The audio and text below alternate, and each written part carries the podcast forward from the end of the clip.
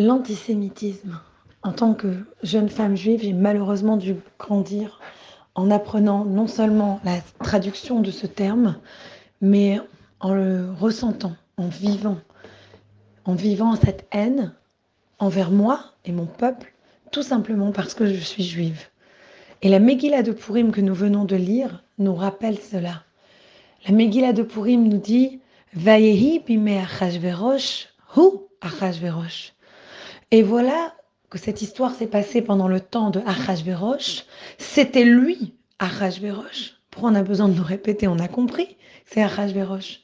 C'est pour nous dire, ne te fais pas d'image que penser que Achashverosh, ne te fais pas d'illusion, devrais-je dire, de penser que Achashverosh a changé.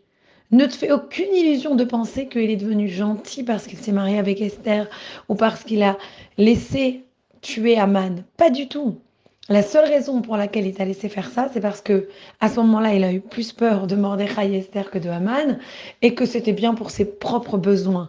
Mais Achashverosh est un antisémite très, très, très mauvais et c'est le même antisémite qu'on a trouvé des années avant qui a refusé que le temple soit reconstruit. C'est le même antisémite qui peut continuer. Si on ne le bloque pas, il aurait laissé les Juifs se faire tuer.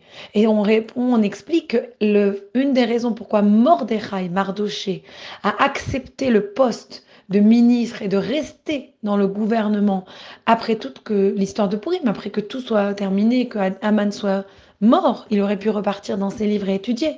On dit que justement, il est resté à sa place pour prévenir l'antisémitisme sur le peuple, parce qu'il savait que Achashverosh c'était que une image qu'il se donnait à ce moment-là et que si on le laissait faire, il recommencerait avec un autre partenaire à essayer de détruire les Juifs.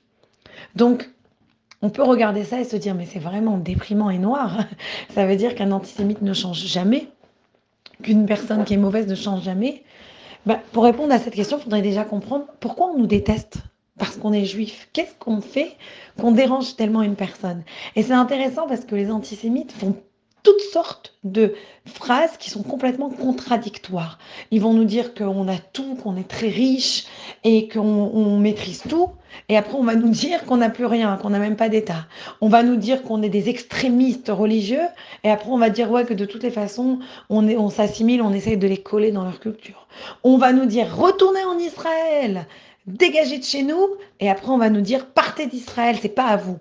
On va nous dire les nazis auraient dû finir le travail, et on va nous dire ah, l'Holocauste n'est jamais arrivé. Donc en fait, on nous raconte tout et n'importe quoi. La vraie excuse, c'est que ce sont des gens qui se détestent à eux-mêmes. Ils sont vides à l'intérieur d'eux-mêmes. Ils n'ont pas d'idéologie. Ils n'ont pas de valeurs qui les tient comme nous avons ça, le peuple juif. Et ça les rend fous que nous tenons génération après génération avec nos valeurs, avec nos cultures, avec notre entraide, avec notre amour des uns pour les autres. Même si nous avons des problèmes comme tous les peuples, mais profondément, nous sommes toujours présents les uns pour les autres. Cette semaine, malheureusement, il y a eu plusieurs personnes qui ont été tuées en Israël, dont un Américain. Et on voit dans la Levaya, quand on l'accompagne à son enterrement, tous les gens d'Israël qui sont venus, pour pas que les parents se sentent seuls, vu que c'est pas leur ville natale.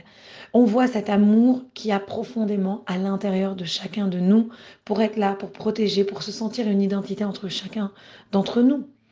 Et c'est pour ça que la seule manière de se battre contre l'antisémitisme, c'est d'être nous à fond, d'avoir nos racines profondément ancrées, de savoir qui nous sommes. Parce que quand nous savons qui nous sommes, quand nous protégeons chacun l'un l'autre, eh bien, rien ne peut nous atteindre. Et tout cet antisémitisme ne pourra jamais nous déraciner. Que Dieu fasse que nous soyons tous protégés et que nous puissions toujours se battre contre le diable, contre les antisémites, contre le vide qu'ils ont et qu'ils projettent, en amenant dans le monde beaucoup plus de light, beaucoup plus de lumière, beaucoup plus de bonnes actions et beaucoup plus de générosité et de partage. À bientôt.